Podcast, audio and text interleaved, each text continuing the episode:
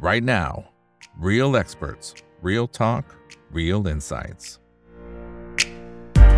สวัสดีครับ สวัสดีเพื่อนนักทุนทุกคนนะครับ นี่คือไรนาวใบอีกบรรพททุกเรื่องที่นักทุนต้องรู้นะครับ และสำหรับวันนี้สิ่งที่เราต้องรู้นะครับ ก็เป็นหุ้น BTS นะครับ ซึ่งหลายคน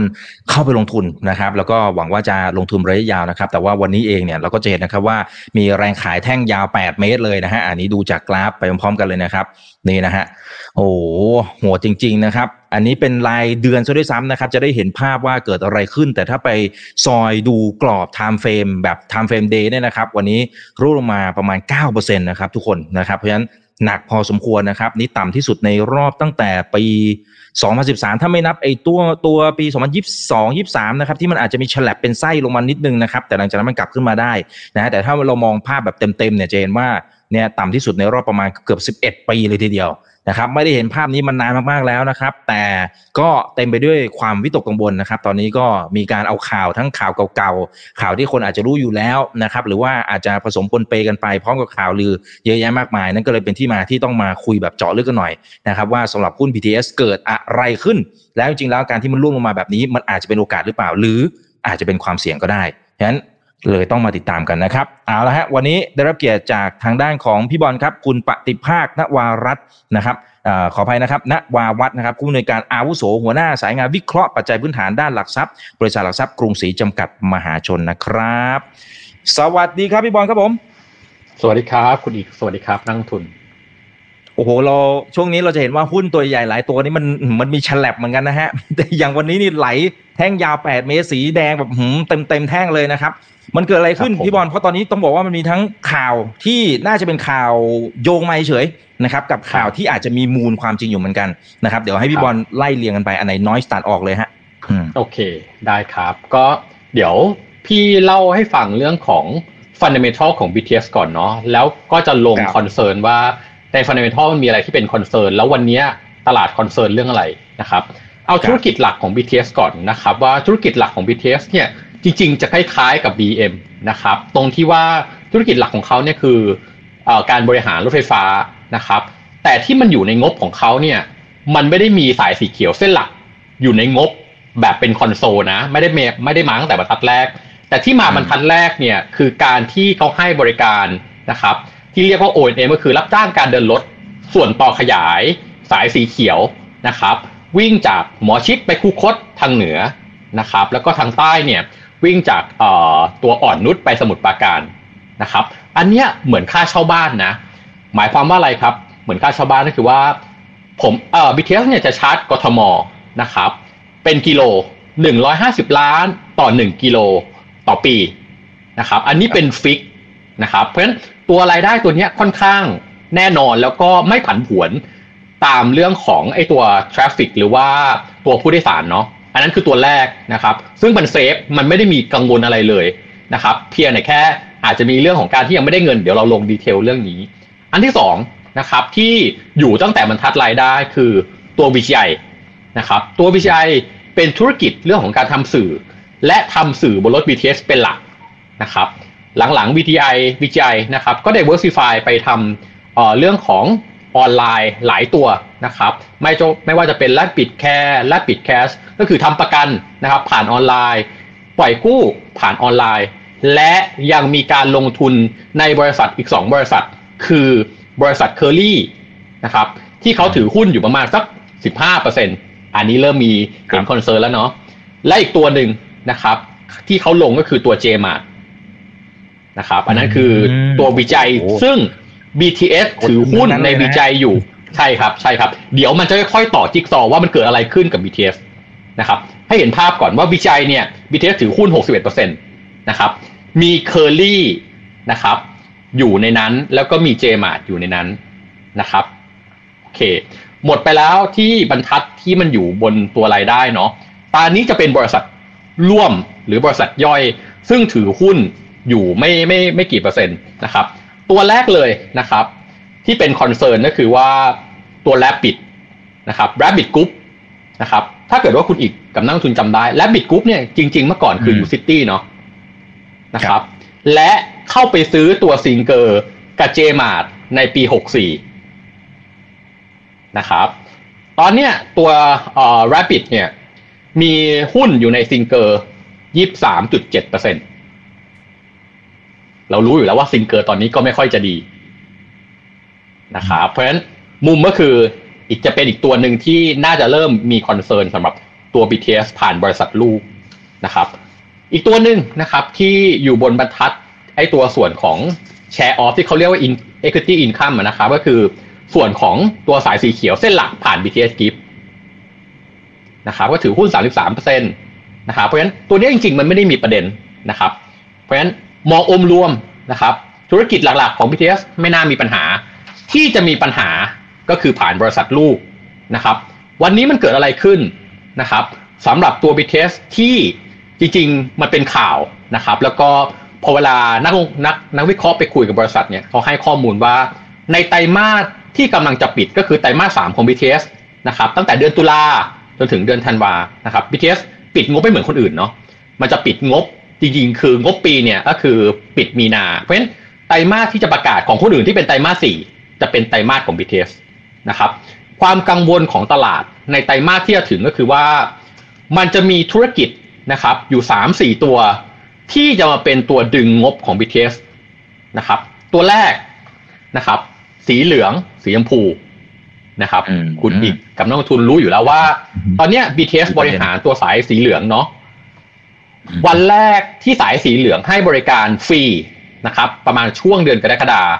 ตัวปริมาณผู้โดยสารระดับแสนเนาะตอนเนี้ยมันอยู่แค่สี่หมื่นนะครับ ผมเนี่ยจริงๆ ปรับประมาณการลงมาละ แล้วให้ปริมาณผู้โดยสารนะครับ เฉลี่ยต่อวันเนี่ยคือห้าหมื่นคนห้าหมื่นคนต่อวันเนี่ยไตรมาสหนึ่งไตรมาสหนึ่งเนี่ย BTS ต้องแบก loss ประมาณห้าสิบล้าน อันนี้สายเดียวนะ ทั้งปีแปลว่าสองร้อยนะครับ แต่ตัวสีเหลืองเนี่ยกับมี traffic ที่มันต่ำกว่าที่ผมมองไว้อีก คือผมทำห้าหมื่นตอนนี้มันสี่หมื่นเพราะฉะนั้น loss จากห้าสิบล้านต่อไตรมาสเกินแน่นอน ตัวแรกแล้วนะฮะ ตัวที่สองนะครับ จะมีการทำเรื่องของ impairment หรือว่าการด้อยค่าการลงทุนนะครับ ของตัวเอ่อ curly นะครับ และซิงเกอร์นะครับคุณอีกรู้แล้วว่า VCI ตอนนั้นเนี่ยที่เข้าไปซื้อตัว Curly แล้วทำ IPO ตอนนั้นเนี่ย ราคา IPO ของ Curly เนี่ยยี่แปดบาทเนาะโอ้โหตอนนี้เนี่ย ตอนนี้ Curly ห้าบาทสามห้าอืมถูกไหมครับครับพอไปดูไอ้ตัวตัวเอ่อ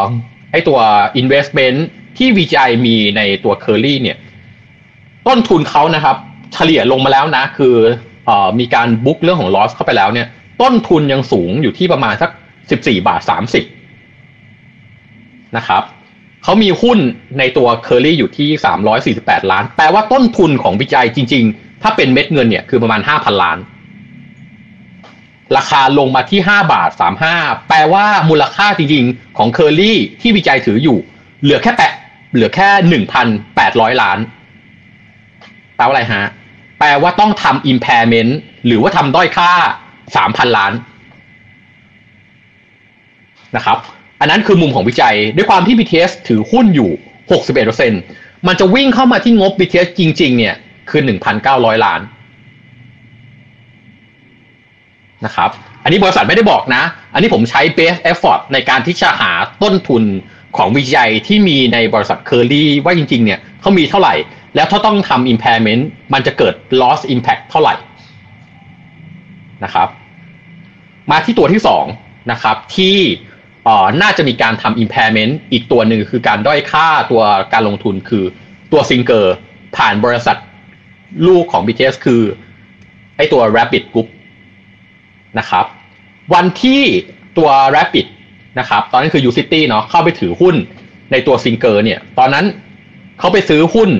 นะครับ ที่ราคา 36 บาทนะครับ ได้หุ้นมาที่หนึ่งร้อยเก้าสิบเจ็ดล้านหุ้นนะครับ เงินลงทุนเท่าไหร่ครับเจ็ดพันล้าน ราคาตอนนี้ Singer เป็นไงบ้างครับ เหลือเก้าบาทเก้าสิบห้าแปลว่าอะไรฮะ แปลว่าต้องทำด้อยค่าที่เก้าบาทเอ่อเก้าสิบห้าเนี่ย ไอตัวเอ่อมูลค่าที่ตัวเอ่อตัว Rabbitถือใน Singer เนี่ย เหลืออยู่พันเก้าร้อยล้าน แปลว่าต้อง impair ห้าพันกว่าล้าน BTS ถือหุ้นสามสิบห้าเปอร์เซ็นแปลว่าวิ่งเข้ามาที่งบ BTS พันแปดสองตัวรวมกันนะครับ ก็เกือบเกือบสามพันเจ็ดนี่แค่ impairment ล้วนๆเลยนะ มีสายสีเหลืองที่ขาดทุนอีกนะครับ ก็ต้องบอกว่าไตรมาสนี้น่าจะเป็นไตรมาสที่ BTS เนี่ยโดนหนักจริงๆ ให้เห็นภาพว่าเลเวลที่ต้องบุ๊กลอสระดับ 3,000 เนี่ย เทียบกับงบของ BTS จริง ๆ เนี่ยมันเป็นยังไง BTS นะครับไตรมาสล่าสุด ผลประกอบการก็ไม่ค่อยดีนะ มี net profit อยู่แค่ 257 ล้าน นั่นคือผลประกอบการในไตรมาสสองเขา แปลว่า loss ที่เกิดขึ้นอันเนี้ยโอ้โห ค่อนข้างหนักพอสมควรสำหรับตัว BTS แล้วก็น่าจะเป็น concern หลัก ที่ทำให้ราคาหุ้นวันนี้มันลงแรงขนาดนี้ ครับอ เอ่อแต่ว่าไอไอไอที่เขา impairment loss ตรงนี้เนี่ยจริงๆ มันแค่ทางบัญชีหรือเปล่าครับพี่บอลถูกครับ ถูกเลยครับคุณอีกอืมแต่มันมันมันต้องเริ่มรับรู้แล้วว่ามูลค่าจริง ๆ สมมุติว่าคุณอีกขายขายไอ้ตัว Singer คุณอีกก็จะรู้ว่าคุณอีกจะไม่ได้ราคาเดิมละมูลค่ามันลดลงจริงอืมๆถูกไหมครับ เวลาเราทำ valuation เนี่ย เราก็ทำวิธี sum of the parts ถูกไหมฮะอืมวันที่เขามีไอ้ตัวราคาตอนนั้น เราก็บอกว่าต้นทุนเขาเนี่ยอย่าง ตัวเคอรี่เนี่ยต้นทุน 14 บาท 30 นะครับ แต่พอราคามันลดลงเนี่ย ก็แปลว่ามูลค่า BTS ก็ลดลงตามบริษัทที่เขาไปถือหุ้นด้วยนะครับ อันนี้เราคือสิ่งที่มันจะเกิดผลกระทบกับ BTS จริง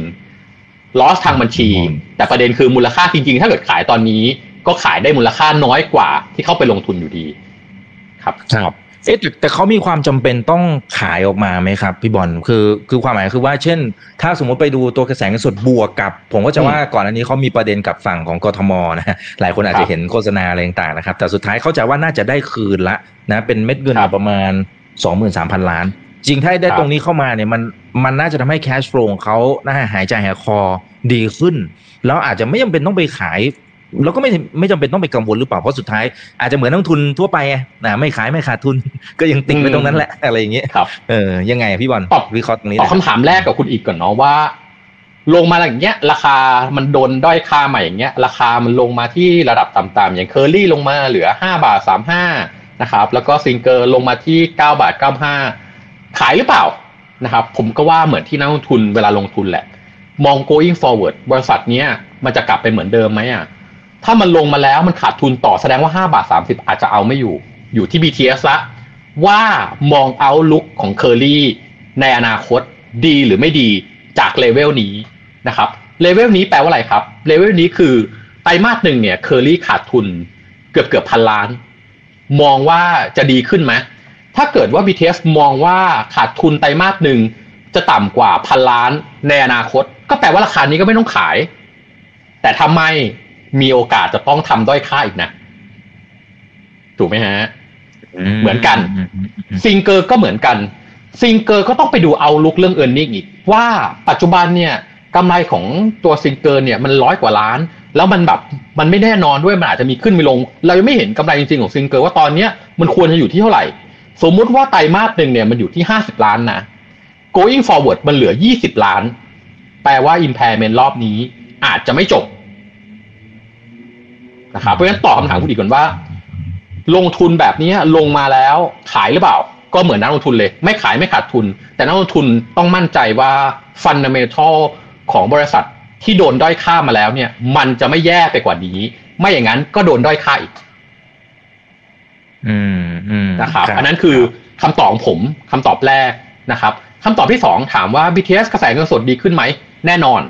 นะครับ ความกังวลแรกที่มันเคยทำให้ราคาหุ้น BTS ลงมาตอนแรกคือ การที่เดินรถสายสีเขียวส่วนต่อขยายนะครับ หมอชิดคูคตไม่ได้เงิน อ่อนนุชสมุดประการไม่ได้เงิน ตอนนี้เริ่มมี potential จะได้เงินละนะครับ อันนั้นคือเรื่องของไอ้ O&M เนาะคือรับจ้างเดินรถ อีกเรื่องหนึ่งนะครับที่ออกมาแล้วแล้วกทมกำลังจะ approve เรื่องเงินในการใช้ให้กับ BTS คือเรื่องของเงินเอ่อการที่ไปว่าจ้าง BTS วางงานระบบนะครับ ในส่วนต่อขยายนะครับ สัญญามันแยกกันนะ ไอ้ตัวส่วนของ E&M หรือว่างานระบบเนี่ย มันเป็นการว่าจ้าง BTS จริงๆงานเนี่ยมันส่งมอบตั้งแต่ปี 19 ละ แต่กทมไม่ยอมจ่ายเงินนะครับ จริงๆมันมีเรื่องของไอ้ตัว complication หรือว่ามีเหตุผลว่าทำไมไม่จ่ายนะครับ ก็เดี๋ยวค่อยค่อยเล่าไอ้เรื่องของการที่ไม่จ่ายเนาะแต่ตอนเนี้ยกทมก็รู้แล้วว่า สินทรัพย์ตัวเนี้ยก็คืองานระบบเนี่ยมันโดนโอนมาจาก BTS มาที่กรทมเรียบร้อย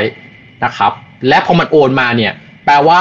กรรมสิทธิ์ในเรื่องของงานระบบ มันมาที่กรทมละก็ต้องใช้เงิน BTS ซึ่งมันไม่เกี่ยวกับว่าไปดูแล้วนะว่า BTS ทำไอ้ตัวสัญญาชอบไม่ชอบด้วยกฎหมายนะเพราะว่าสัญญาเนี้ยมันสัญญาสัญญาตรงไปตรงมาเลยคือว่าจ้างการทำงานระบบนะครับ เพราะฉะนั้นกทมถึงแอปพูฟมาว่าจะใช้เงินก้อนนี้ให้กับ BTS 23,000 ล้านนะครับรวมดอกเบี้ยไปเรียบร้อยละนะครับเข้าสภากทม แล้วก็ออกมาว่าจะใช้เงินที่กทม เรียกว่าเงินสำรองฉุกเฉินที่มีอยู่ประมาณ 50,000 กว่าล้านนะครับมาใช้กับ BTS 23,000 ล้าน อันเนี้ยไม่น่านานละ น่าจะมาได้สองสามเดือน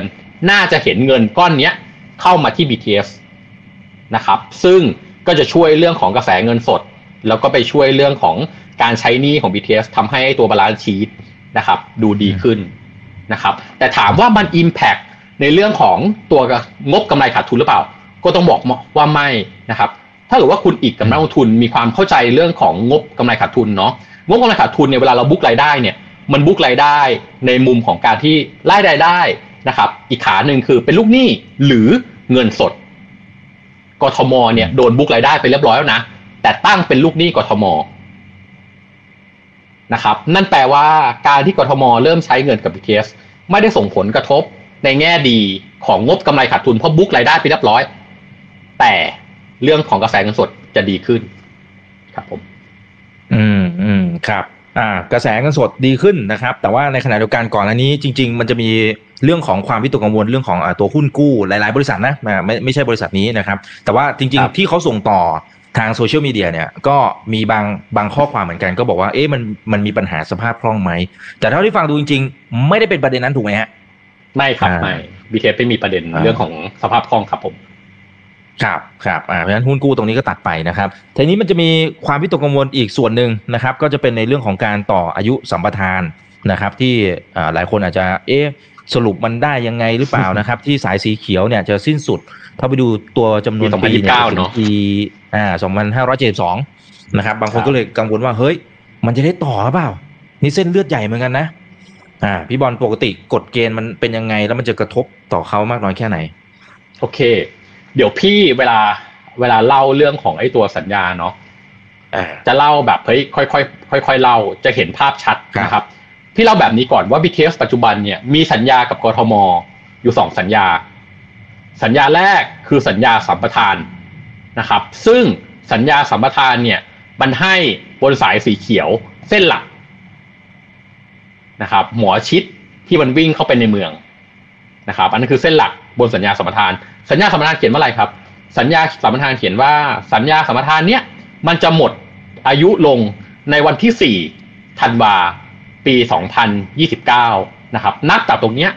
มันเดี๋ยวประมาณสัก หกปีเนาะห้าหกปีนะครับ จะหมดสัญญาสัมปทานลงละนะครับ อันนั้นคืออันแรก เดี๋ยวเราลีฟไอตัวตัวที่เป็นเส้นหลักไปก่อน อีกสัญญาหนึ่งที่ BTS มีกับกทมคือ สัญญาการว่าจ้างเดินรถ อันเนี้ยเหมือนที่พี่เล่าตอนต้นนะครับ เรียก O&M O&M มันต่างกับไอสัญญาสัมปทานยังไง ไอสัญญาสัมปทานเนี่ย BTS เนี่ยต้องรับผิดชอบเรื่องของทราฟฟิกผู้โดยสารขึ้นลง BTS รับ เรื่องของไอ้ตัวช่วงโควิดผู้โดยสารลด BTS ก็ต้องรับรู้ว่ารายได้ต้องลดกำไรหายนะครับ แต่พอมันเป็นสัญญา O&M หรือว่ารับจ้างเดินรถมันไม่มีความเสี่ยงเรื่องของปริมาณผู้โดยสาร มันคิดกับกทมเนี่ย เป็นเหมือนค่าเช่าอย่างที่พี่บอก มันคิดหนึ่งร้อยห้าสิบล้านต่อหนึ่งกิโลต่อปี แปลว่าถ้าเกิดให้บริการสิบกิโล พี่ก็เอาหนึ่งร้อยห้าสิบล้านคูณสิบพี่ก็ได้รายได้ตรงนั้นเลย ปริมาณผู้โดยสารพี่ไม่สน นะครับ นั่นคือไอ้ไอ้ตัวสัญญา O&M หรือว่าสัญญารับว่าจ้างการเดินรถ ซึ่งเขาทำในส่วนต่อขยาย สายสีเขียวเนาะทางเหนือ หมอชิดคูคตนะครับ แล้วก็อ่อนนุชสมุทรปราการนะครับ สิ่งที่มันเกิดขึ้นก็คือว่าไอ้การทำสัญญา O&M ในส่วนต่อขยายเนี่ย มันยาวไปจนถึงปีเอ่อสี่สิบสอง นะครับ ก็ยาวพอสมควรอีกสิบกว่าปีเนาะประเด็นนั่นคือว่ากลับมาที่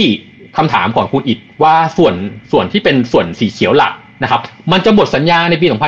2029 ถามว่า BTS ไม่ได้ต่อสัญญาสัมปทานตายไหม ไม่ตาย เพราะว่า BTS เนี่ยไปทำสัญญากับทางผู้ว่าสุขุมพันธ์เดี๋ยวเดี๋ยวพี่จะบอกว่าทำไมต้องพูดถึงผู้ว่าสุขุมพันธ์เนาะทำสัญญาไว้เรียบร้อยแล้วว่า เมื่อหมดสัญญาสัมปทานในส่วนสายสีเขียวเส้นหลัก สายสีเขียวเส้นหลัก จะใช้วิธีการเดียวกับส่วนต่อขยายคือรันบนระบบ O&M หรือว่ารับจ้างเดินรถ แล้วไปจบปีเดียวกันเลยคือปี 2042 นั่นแปลว่าหมดสัญญาสัมปทาน BTS ยังมีสัญญา O&M ทุกเส้นของสายสีเขียวบนรัน O&M ทั้งหมดนะครับ และก็จะได้รายได้ 150 ล้าน ต่อ1กิโลต่อปีนะครับตอบคำถามคุณอีกว่าหมดสัญญาสัมปทานก็กรรมสิทธิ์ก็กลับไปที่คอรมอ BTS แค่รับจ้างเดินรถอย่างเดียว อืมอืมครับเพราะฉะนั้นคำคำคำที่มาบอกว่าคอนเซิร์นว่าจะยึดจะยึดสัมปทานไปเนี่ย ไม่ได้มีผลกับ BTS เลยเพราะว่าเขารัน O&M อยู่ ครับ อืมอืม ครับ อ่า โอเคนะครับ อันนี้ค่อนข้างเคลียร์นะครับ เคลียร์ไปทีละประเด็นนะครับเพื่อนนะครับอ่าเดี๋ยวขอดูหน่อย มีใครกังวลประเด็นไหนอีกนะฮะเขาบอกว่า โอ้ยราคาลงมาเนี่ย เหมือนบริษัทจะเจ๊งเลยนะครับ ยังไม่เจ๊งนะครับ อ่า นี่เราเราว่ากันด้วยเรื่องของพื้นฐานนะครับ แต่ว่าในตลาดเนี่ยอาจจะมีความกังวลนะครับ คุณปีเตอร์บอก เอ๊ะเป็นประเด็นนี้หรือเปล่า BTS นี่เยอะ นะครับอ่าแล้วตอนนี้ดอกเบี้ยมันมันอาจจะโอเค มันอาจจะยังทรงๆอยู่ แต่มันมันก็ถือว่าขึ้นมาเยอะเหมือนกันนะพี่บอลถูกไหมฮะในช่วงปีที่ผ่านมาเนี่ยเอ่อดอกเบี้ยที่เขาต้องจ่ายบางทีมันมันก็เยอะเหมือนกันเนี่ยอันนี้เป็นอีกหนึ่งตัวถ่วงมาด้วยไหมฮะอืมโอเคตอบคำถามก่อนนะครับ ว่าดอกเบี้ยเป็นความกังวลหรือเปล่า ก็ต้องตอบคุณอีกว่าเกิน90%เนาะของหนี้ของ BTS เนี่ยมันเป็นดอกเบี้ยฟิกไม่ใช่ float อ๋อ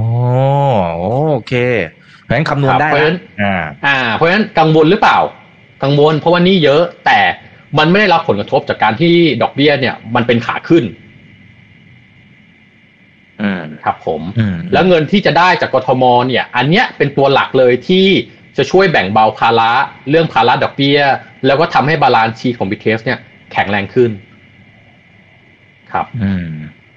อืมอืม ครับครับอะแต่ก่อนอันนี้ก็ต้องต้องยอมรับว่ามันมีนักลงทุนกลุ่มหนึ่งเนี่ยที่ลงทุนใน BTS เพราะหวังที่อยากจะได้เงินปันผล ซึ่งที่ผ่านมาโอเคก็ก็ถือว่าจ่ายก็ค่อนข้างเยอะพอสมควรนะครับ แต่การที่อ่าครับมันมีการอ่า impairment loss นะครับในในตัวที่เขาไปลงทุนอย่างที่พี่บอลอธิบายไปเนี่ยมันจะมีผลไหม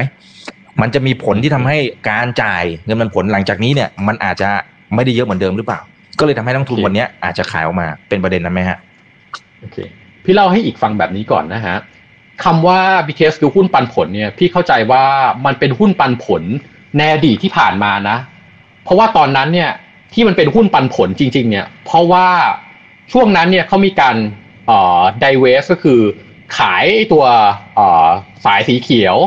ส่วนหลักให้กับ BTS GAF แล้วเขาได้เงินมาก้อนหนึ่งพอได้เงินมาก้อนหนึ่งเนี่ยเขากลายมาเป็นว่าเอาเงินก้อนนั้นที่วิ่งเข้าที่ตัวบริษัทเนี่ยมาจ่ายเงินปันผล ที่ตัวเมาส์ที่ฟิกนะครับแล้วตอนนั้นเนี่ยพี่เข้าใจว่าเงินปันผลต่อปีมันมันคำนวณได้เลย เพราะว่าเขาบอกเลยว่าเขาจะจ่ายเงินปันผลเท่าไหร่ จากการที่เขาขาย BTS JF นะครับแล้วก็ตีมาเป็นยิวเนี่ยพี่เข้าใจว่าน่าจะอยู่ระดับ 5-6%เลยนะ ยาวนานประมาณสักสามสี่ปี หลังจากนั้นพอมันหมดเรื่องของการที่เขามีเงินในการขายสินทรัพย์ เข้า BTS JF แล้วเนี่ย BTS ไม่ได้หุ้นปันผลแล้วนะอืมมันเป็นหุ้น ที่ต้องรีไลน์ออนไอตัว e a r n i n g เป็นหลักก็คือต้องพึ่งพา e a r n i n g เป็นหลัก earning ดี ตัวหุ้นจะดีแล้วก็มีเงินปันผลมาจ่าย แต่เงินปันผลหลังจากที่หมดช่วงนั้นเนี่ยมันเลเวลหนึ่งถึงสองเปอร์เซ็นมันไม่ใช่หุ้นปันผลตั้งแต่แรกอยู่แล้วนะครับอืมเพราะฉะนั้นตอบคำถามอีกแบบตรงๆเลยว่าช่วงที่ผ่านมา BTS ไม่ได้หุ้นปันผลนะครับมันหมดช่วงเวลาของเงินปันผลไปเรียบร้อยแล้วมันเข้าสู่เฟสเรื่องของการลงทุนแล้วก็ มันต้องมีการเอ่อเรื่องของเก็บเกี่ยวการลงทุนแล้วว่าจะมาแอดเรื่องของ e a r n i n g เท่าไหร่นะครับจริงๆเนี่ยต้องบอกว่าส่วนต่อขยายที่เราพูดถึงกันอยู่ในปัจจุบันเนี่ยมันควรจะมาเป็นแอดตัว cash flow แล้วก็ทำให้ BTS เนี่ยมีกระแสเงินสดที่ดี แต่ส่วนต่อขยายนะครับไม่ว่าจะเป็นสายเอ่อเส้นทางเหนือ หมอชิดคูคตเออแล้วทางใต้ไอ้ตัวอ่อนนุสมุทรปราการเนี่ยมันไม่ได้ให้เงินสดของไอ้ตัว BTS เลยนะ ตัวเนี้ยคอนเซิร์นจริง เพราะว่า ถ้าเกิดอีกกับนักลงทุนเห็นเนี่ยคือ BTS ให้บริการจริงนะครับ วิ่งรถจริง แต่ไม่ได้เงินจากกทมอ๋อนะครับ ถามว่าทำไม เดี๋ยวพี่ค่อยๆย้อนกลับไปทีละประเด็นเนาะไม่ได้ไม่ได้เงิน เพราะว่าตอนนั้นรัฐบาลคอสชนะครับ เข้ามานะครับ ในปีหนึ่งเจ็ดการแก้ปัญหาของรัฐบาลคอสชคือ ต้องการให้โอเปอเรเตอร์เนี่ยเขาเรียกว่า one operator one route แก้ปัญหาของไอ้ตัวสายสี สีน้ำเงินก่อน ถ้าอีกจำได้เนี่ย ตอนนั้นเนี่ยเส้นสีม่วงเสร็จเรียบร้อยละ แล้วมันมีแกลบระหว่างไอ้ตัวเอ่อเตาปูน อ๋ออ่าจำได้ครับจำได้เป็นประเด็นอยู่เหมือนกันอืมใช่ ไม่รู้ว่าใครจะวิ่ง เพราะงั้นรัฐบาลคอสชมาฟันธงเลยว่า BM อยู่วิ่งเลย แล้วเราจะให้สัญญาสัมปทานกับยูอะยาวไปเลยอืมเพราะฉะนั้นสายสีน้ำเงิน โดนแก้ไขโดยคอสชรัฐบาลคอสชไปช่วงนั้น ให้ BDM เป็นคนบริหาร ตอนนั้นมันมีส่วนต่อขยายนะถ้าเกิดอีกจำได้ส่วนสายสีน้ำเงินนะครับ ก็ตัดสินใจเลยว่าให้ BM เป็นคนทำแล้วก็ขยายอายุสัญญาสัมปทานให้กับ BM นะครับพอแก้ BM เสร็จก็จะมาแก้ BTS ละตอนนั้นเนี่ยประเด็นคือพอมันมีส่วนต่อขยายกับไอ้ส่วนของเส้นหลัก อย่างที่อีกจำได้ทำไมพี่ต้องพูดว่ามีสองสัญญา เพราะว่าสองสัญญามันทำให้ BTS เนี่ยมันกลายเป็นว่าเฮ้ยจะรันยังไง ส่วนหนึ่งก็เป็น O&M ก็คือรับจ้างเดินรถอีกอันหนึงเป็นระบบสัญญาสมปทาน ค่าโดยสารก็แพง เพราะว่าวิ่งวิ่งในส่วนต่อขยายเก็บ 15 บาท พอวิ่งเข้าไปในส่วนของเส้นหลัก มันจะวิ่งตามระยะทางแล้วสูงสุดก็ประมาณสัก47 รวมกันก็คือ 60กว่าบาท รัฐบาลอยากให้ถูกกว่านั้น ก็เลยบอกว่าเดี๋ยวมีการแก้สัญญาสัมปทาน ให้ BTS เนี่ยเป็นคนรันเลยทั้งหมดนะครับ เส้นสีเขียวหลักแล้วก็ส่วนต่อขยาย นะครับ โดยเป็นระบบสัญญาสมปทานใหม่ พอพูดแบบนั้นปุ๊บเขาก็เลยบอกว่าแทนที่จะจ่ายเงินให้กับ BTS ในส่วนไอตัวส่วนต่อขยาย ไม่ต้องจ่าย เพราะว่าเดี๋ยวก็มาแก้สัญญากันแล้วนะครับพอไม่จ่ายปุ๊บ BTS ก็ไม่ได้เงินกลายเป็นว่าพอไม่ได้เงินสัญญาสัมปทานก็ไม่ได้โดนแก้ BTS ก็หางเลขเลย ไม่มีเงินจากการให้บริการ O&M เรื่องนี้เรื่องใหญ่ เพราะว่ามันมี cash outflow ก็คือว่า BTS ให้บริการจริง มีค่าบริหารเรื่องการเดินรถจริง แต่ไม่มีเงินเข้ามาเลยสักบาทนะครับ มันก็เลยเป็นที่มาว่า BTS ฟ้องฟ้องศาลซึ่งอืมศาลปกครองชั้นต้นเนี่ย ให้ BTS ชนะ ตอนนี้รอศาลปกครองสูงสุด ถ้าชนะอีกก็แปลว่า อันเนี้ย BTS จะได้เงินเข้ามาละ อันเนี้ยตัวช่วยเลย ครับ อืม อืม ครับ อ่า ก็ อันนั้นมันมันจะอีกนานไหมครับ กว่าจะรู้ผลนะครับพี่บอลจริง ๆ เนี่ยปลายปีที่แล้ว ศาลปกครองสูงสุดเนี่ยน่าจะตัดสินละ ถ้าเกิดว่ามีการดีเลย์มาถึงปีนี้พี่ก็ว่าอีกไม่นานละไม่น่าจะเกินสองสามเดือนควรจะมีคำตัดสินออกมา เพราะว่าปกติหลังๆเนี่ยศาลใช้เวลาในการตัดสินน้อยนะ ใช้เวลาในการตัดสินแค่ปีเดียวศาลปกครองชั้นต้นเนี่ยหนึ่งปีออกคำสั่งตัดสินมาละเพราะฉะนั้นศาลปกครองสูงสุดก็ควรจะใช้เวลาหนึ่งปี ซึ่งพอเราตีว่าหนึ่งปีเนี่ยปลายปีที่แล้วควรจะตัดสินออกมาละ ถ้ามันจะดีเลย์มาถึงปีนี้ก็ไม่น่าจะเกินสองสามเดือน ครับ อ่า เพราะฉะนั้นเดี๋ยวรอลุ้นกันนะครับ ก็น่าจะเป็นอีกหนึ่งตัวช่วยให้หายใจหายคอคล่องมากขึ้นนะครับ อ่า สวัสดีทักทาย 1,200 ท่านนะครับ ยังไงฝากกดไลค์กดแชร์ทุกช่องทางนะครับเพื่อนๆนะครับ YouTube TikTok อย่าลืมไป follow กันด้วยนะ นะครับ อืม อ่าท่านนี้ครับเขาบอกว่าอยากให้นะฮะ อ่า พี่นักวิเคราะห์ อ่า ก็คือพี่บอลนะครับ ช่วยวิเคราะห์หน่อยนะครับว่า story หลังจากนี้ของ BTS มันจะไปยังไง อ่าในในแง่พื้นฐานนะ อ่าผมว่าพอมันคอมนลงมาอย่างเงี้ย ผมว่าหลายคนหาที่ยึดเหนี่ยวจิตใจหน่อยนะครับ โอเค อย่างที่พี่ด้วยด้วยความที่พี่ไลฟ์เอ่อร้อยเรียงมาแล้วเนาะว่า fundamental ของ BTS มีอะไรอืมพี่ก็จะไปดังนั้นเลย ส่วน O&M นะครับ ที่เราบอกว่าไม่มีปัญหา ก็ไม่มีปัญหาจริงๆแต่ไม่ได้เงินนะครับ ถ้าได้เงิน fundamental ดีขึ้นเป็นบวกละนะครับ อันนี้คือรอสิ่งที่มันจะเป็นบวก คือการได้เงินจากกทมนะครับศาลตัดสินมาแล้วนะครับ ว่าชนะในศาลชั้นต้นนะครับเหลือศาลปกครองสูงสุด ถ้าเกิดตัดสินแปลว่าได้เงินละ อันนี้เป็นบวกนะครับ มาดูอีกตัวหนึ่งคือ VGI อันนี้ยังเป็นลบอยู่นะครับ VGI เนี่ยมีสองเรื่องที่กระทบ VGI จริงๆนะครับหนึ่งเคอรี่นะครับเคอรี่เนี่ย contribute loss มาที่ตัว VGI เนี่ยนะครับไตรมาสไตรมาสหนึ่งเนี่ยประมาณสักสองร้อยกว่าล้านนะครับ ถ้าเกิดว่าขายเคอรี่ออกสมมตินะ ขายเคอรี่ออกนะครับ ซึ่งเอาจริงถ้าเกิดว่าอีกกับนักลงทุนไปตามของผู้บริหาร VGI เนี่ยเขาพูดชัดนะครับว่า intention ของเขาตอนเนี้ยคือเขาพยายามจะเอาเคอรี่ออกจากงบนะครับ แปลว่าอะไรครับ แปลว่าถ้าเกิดเอาเคอรี่ออกจากงบได้จริงนะครับ ปกติเขาจะขาดทุนประมาณนักสามร้อยกว่าล้านต่อไตรมาส ถ้าเอาเคอรี่ออก แปลว่าจะขาดทุน เหลืออยู่แค่หนึ่งร้อยล้าน หายไปสองร้อยล้านจากการไม่มีเคอรี่ดีขึ้นแล้วนะ แต่สิ่งที่วิจัยจะต้องไปแก้ต่อคือตัวของเขาเองมีปัญหาเหมือนกัน VGI เนี่ยทำธุรกิจใน BTS นะครับ คือการให้ไอ้ตัวบริการพวกสื่อโฆษณาต่างๆ บน BTS เนาะ Recovery เนี่ยสู้ B ไอ้แพน B ไม่ได้เลยนะแพน B เนี่ยอัตราการใช้สื่อหรือว่า U rate เนี่ยแพน B ไปเกือบจะ 80%แล้วนะ VGI ปัจจุบันเนี่ยอยู่แค่ 40%ครึ่งเดียวของแพน B เองนะครับเพราะฉะนั้น VGI ก็หนักพอสมควรในแง่ของธุรกิจตัวเองนะครับแถมยังมีพวก a r c a s a r c a r e ที่มันมีต้นทุนแต่ไม่มีรายได้ เพราะฉะนั้นวิจัยสิ่งที่จะต้องทำคือขายเคอรี่ก่อน เพื่อทำให้ loss จากเยอะๆ ประมาณ 300 ล้าน ให้มันเหลืออยู่แค่ร้อยล้าน แล้วหลังนั้นไปแก้ตัวเองนะครับเพราะฉะนั้นอย่างที่บอก story ตัวแรกคือ O&M ได้เงินจบ VGI ขายเคอรี่ดีขึ้นนะครับมาที่ไอตัวล่างบ้างซิงเกอร์นะครับซิงเกอร์ก็หวังว่า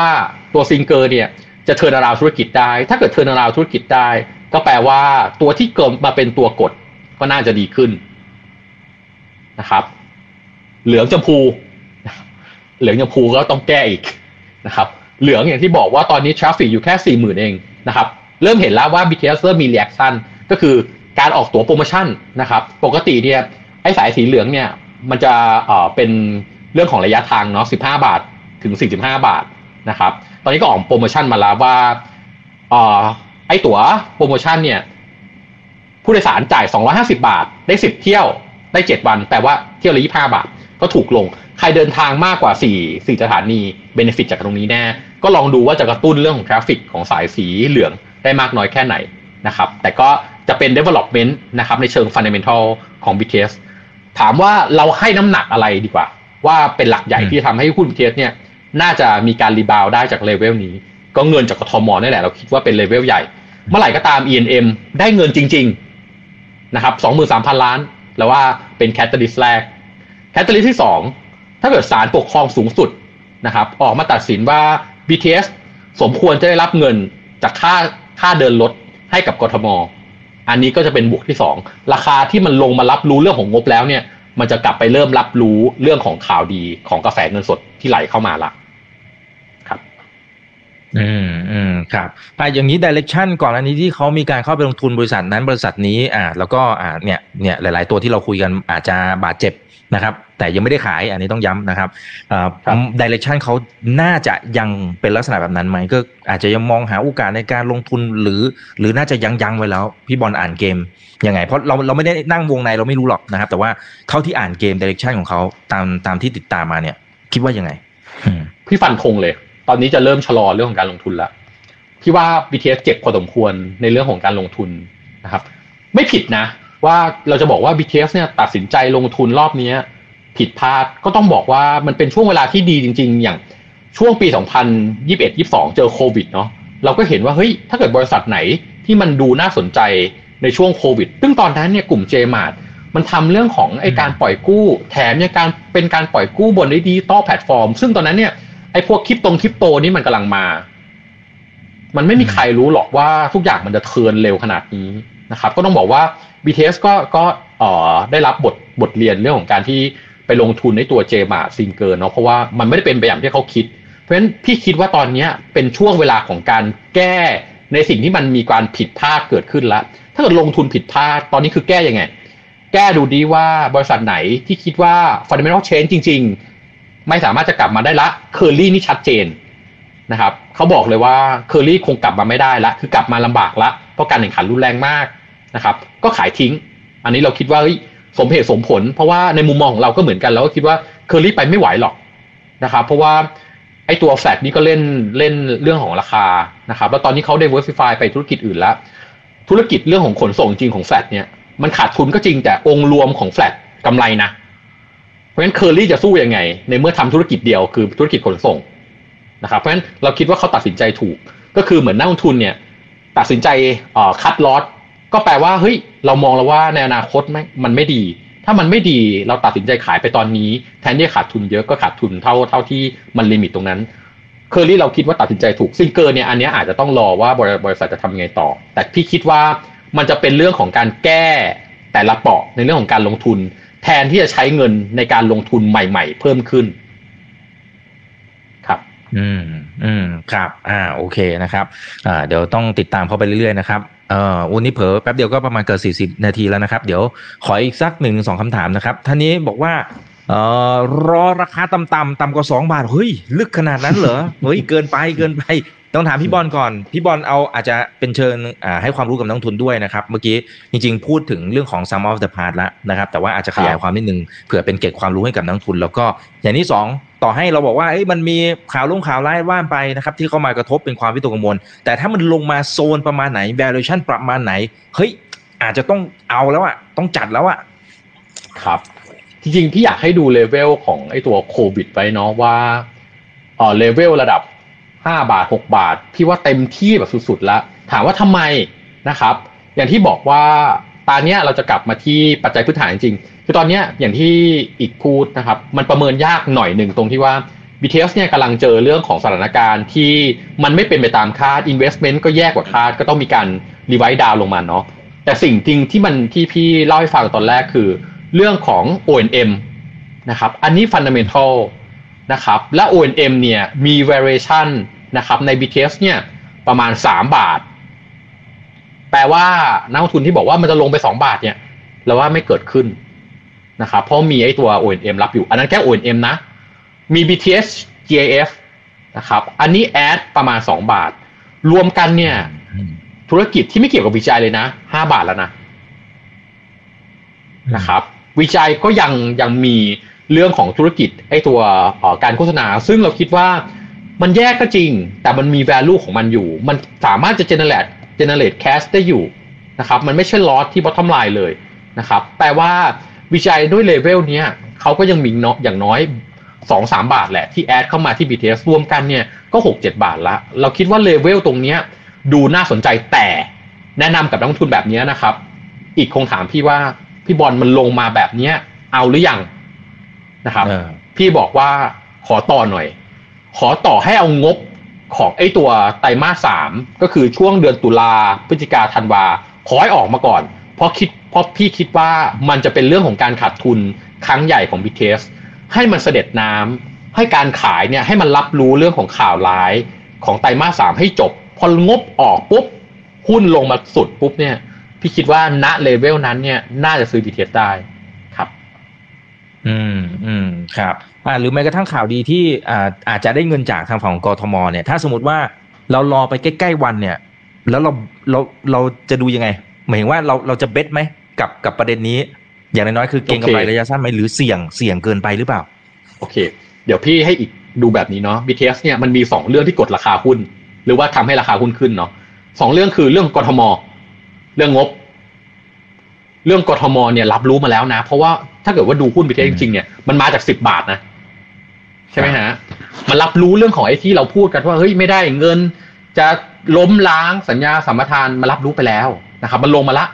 แต่ตอนนี้ BTS โดนอีกขาหนึ่งคือขาเรื่องของผลประกอบการ ตอนแรกก็ว่าแย่แล้วนะ มีแย่กว่านี้อีก นั่นแปลว่าตอนนี้ BTS โดนทับด้วยเหตุการณ์ 2 เหตุการณ์กทม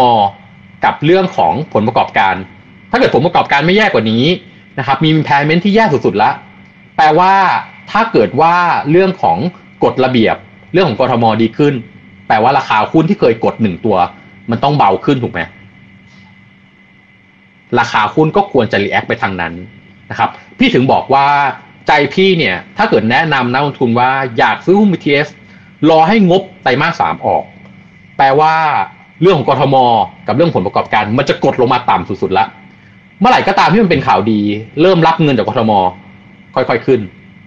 รับเงิน E&M ขึ้นมาเลเวลหนึ่งรับเงิน O&M มาอีกเลเวลหนึ่งแปลว่าเรา buy at the bottom ที่ข่าวร้ายสองเรื่อง มันกดราคาหุ้นอ๋อครับครับอ่า อันนี้จะได้จะได้เห็นหลักคิดกันนะครับเพื่อนๆนะครับสำหรับการลงทุนนะนะครับอ่าท่านนี้นะครับบอกว่าอ่าคุณเต้ย บอกว่าจะเหมือน TU ไหมนะพอขายไอตัวที่มันถ่วงอยู่เนี่ย ซึ่งกรณีนี้คือ KEX นะครับ หมายถึงตัวเคอรี่เนี่ย พุ่งเลย หลังจากนั้นอาจจะทำให้พุ่งเลยก็ได้เหมือนเหมือนกับไทยูเนียนที่เขาขาย lobster ไปนะครับ แน่นอนแน่นอน ถามว่าทำไมทำไมพูดว่าแน่นอน ถ้าเกิดอีกกับนักลงทุนจำได้ วันที่เคอรี่นะครับ ไม่เกี่ยวอะไรเคอรี่นะประกาศปรับโครงสร้างผู้ถือหุ้นใหญ่เออใช่ใช่จำได้ครับ เปลี่ยนจาก KL อ่า KL นะครับ มาเป็นไอตัว SF ซึ่งจริงๆสองบริษัทนี้มันคือบริษัทเดียวกันนะ SF ถือหุ้น KL มันไม่ได้มี indication อะไรเลยนะครับ แต่มันเหมือนว่ามันกำลังบอกว่ามันกำลังจะเปิดทางให้กับไอตัวVGI เนี่ยขายไอตัวเคอรี่ได้ หุ้น VGI เนี่ยวิ่งจากระดับบาทกว่าๆมั้งถ้าเกิดพี่จำสองบาทกว่าๆนะครับ ขึ้นไปเลยนะครับ เกือบเกือบ ceiling อะนะครับ เพราะฉะนั้นตอบคำถามคือเหมือน TU นะครับ เพราะว่าเคอรี่คือตัวกดจริง ๆนะครับ ไม่ใช่แค่กดเรื่องของ อ่อ fundamental นะ มันกดเรื่องของ sentiment ด้วยนะครับเพราะว่าอืมไอ้ตัวเคอรี่เนี่ยมันขาดทุนเยอะมากแล้วขาดทุนต่อเนื่องไปเรื่อยๆ นั่นแปลว่างบ VGI เนี่ยไม่สามารถจะโงหัวได้เลย หมายความว่าตัวเองทำดีแค่ไหนเนี่ย มันก็จะโดนงบของเคอรี่กดอยู่ตลอดเวลานะครับพอไม่มีงบเคอรี่อย่างที่เราบอกว่าขาดทุนไตรมาสละสองร้อยกว่าล้าน ถ้าไม่มีสองร้อยล้าน แปลว่า VGI เนี่ยขาดทุนเหลือแค่ร้อยล้านเองนะจากสามร้อยล้าน ตัวเบาขึ้นเยอะเลย อืม อืมครับอ่าความกังวลครับก็จะลดลงไปถ้าถึงจุดนั้นนะครับครับโอเคนะฮะเอ่อนะครับ ขอดูหน่อยนะฮะอ่าส่วนใหญ่ไปคอมเมนต์ซ้ำอื้อหือดุเดือดมากนะครับ ในคอมเมนต์พี่บอลนะฮะครับอ่าไหนดูเดือดเดี๋ยวข้ามนะครับ ขอข้ามนะครับ โอเค เอ๊ะแต่ว่าถ้าถ้าเป็นในเชิง อันนี้ถามเผื่อแล้วกัน ผมเข้าใจว่าน่าจะมีคนติดอยู่เยอะไอ้คนที่ติดอยู่เนี่ย ยังไง ซื้อถั่วก็ ไม่ไหวขายก็ทำใจไม่ได้แล้วนะพี่บอลครับ อย่างที่พี่ให้เป็นแนวคิดไว้หรือว่าเป็น strategy ไว้นะครับที่พี่บอกว่าราคาหลังจากที่ผลประกอบการไตรมาสสามลงมาแล้วเนี่ย อาจจะซื้อได้นะครับ เพราะพี่คิดว่าตัวถ่วงทุกอย่างนะครับ ไม่ว่าจะเป็นเรื่องของกทม เรื่องผลประกอบการเนี่ยมันรับรู้เรื่องของราคาแล้วนะครับ คนที่บอกว่ามีหุ้นอยู่ แปลว่าณระดับราคาตรงเนี้ย เราไม่เน้นไม่ขายละ เพราะเราคิดว่ารับรู้ข่าวร้ายสองเรื่องไปเรียบร้อยกทมผลประกอบการนะครับ การทำ impairment นะครับ เหมือนที่อีกบอกเลยว่ามันคือ one time นะครับ มันไม่มีทางเกิดขึ้นในไตรมาสสี่อีกแล้วนะครับ แปลว่าไอ้ที่เราเห็นว่าเขาอาจจะขาดทุนระดับประมาณสามพันล้านเนี่ย มันแค่เป็นไตรมาสเดียวนะครับ แล้วมันก็ improve ขึ้น พอมัน improve ขึ้นเนี่ยราคาหุ้นปกติมันก็จะวิ่งตาม e a r n i n g อยู่แล้วเนาะ อมี e a r n i n g ที่แย่ราคาหุ้นก็ลงมาพอ e a r n i n g ดีราคาหุ้นก็ขึ้นนะครับเพราะฉะนั้นตอบคำถามว่าคนมีไม่แนะนำไม่ขายถั่วหรือเปล่า ถ้าเกิดอยากถั่วจริงๆ เราคิดว่ารอหลังจากที่ผลประกอบการไตรมาสสามออก ช่วงนั้นเราคิดว่าน่าจะเซฟที่สุดละสำหรับการลงทุนใน BTS อืมครับครับอ่ายังไงก็เป็นกำลังใจให้กับเพื่อนๆทุกคนนะครับ เห็นหลายท่านก็บอกว่าเนี่ยติดลบเยอะเลยนะฮะก็ลองใช้สายจีนี้ดูแล้วก็เดี๋ยวตามไปเรื่อยๆนะครับพี่บอลฝากทิ้งท้าย ถึงนักลงทุนหน่อยครับเชิญเลยครับ ครับผมก็ช่วงนี้นะครับมีเอ่อถ้าเกิดนักลงทุนดูเนาะมีข่าวข่าวร้ายเข้ามาในตลาดหุ้นไทยเยอะมากนะครับ มีทั้งเรื่องที่กระทบปัจจัยพื้นฐานจริง ๆ และเป็นข่าวลือนะครับ อาจจะเอาเรื่องเก่ามาเล่า แล้วก็ใช้วิธีในการที่ขายหุ้นในช่วงนั้น เพราะฉะนั้นเราอยากให้นักลงทุนเนี่ยทำการบ้านหนักๆนะครับ การลงทุนมีความเสี่ยงเงินของเราเอง ถ้าเราเออไม่ศึกษา นะครับให้คนอื่นมาบอกเราว่าเฮ้ยหุ้นตัวนู้นดีหุ้นตัวนี้ดีนะครับแล้วถ้าเกิดวันหนึ่งเขามากลับคำว่ามันไม่ดีแล้วเนี่ยนักลงทุนอาจจะแบบเอ่อมีทัพมีผลขาดทุนจากการลงทุนนะครับ เพราะฉะนั้นผมแนะนำว่าทำการบ้านหนักๆนะครับ แล้วก็ขอให้ประสบความสำเร็จในการลงทุนมีสติในการลงทุนนะครับ เพราะว่าข่าวลือเยอะจริง ๆ นะครับ ครับอ่าแล้วก็ไปตามพี่บอลได้นะครับที่กรุงศรี Security นะครับ วันนี้ขอบพระคุณมากครับพี่บอลสนุกมากครับนะแล้วก็ขอบคุณขอบคุณเพื่อนครับๆคุณที่ยังอยู่กัน 1,250 ท่านในค่ำคืนนี้ด้วยนะครับ กดไลค์กดแชร์ทุกช่องทางนะครับ นี่คือ Right Now by อีเวนพศทุกเรื่องที่นักทุนต้องรู้ครับ สวัสดีครับ ถ้าชื่นชอบคอนเทนต์แบบนี้อย่าลืมกดติดตามช่องทางอื่นๆด้วยนะครับไม่ว่าจะเป็น Facebook, YouTube, Line Official, Instagram และ Twitter จะได้ไม่พลาดการวิเคราะห์และมุมมองเศรษฐกิจ และการลงทุนดีๆ แบบนี้ครับ อย่าลืมนะครับว่าเริ่มต้นวันนี้ดีที่สุด ขอให้ทุกท่านโชคดี และมีอิสรภาพในการใช้ชีวิต ผม อีกบรรพฒนาเพิ่มสุขครับ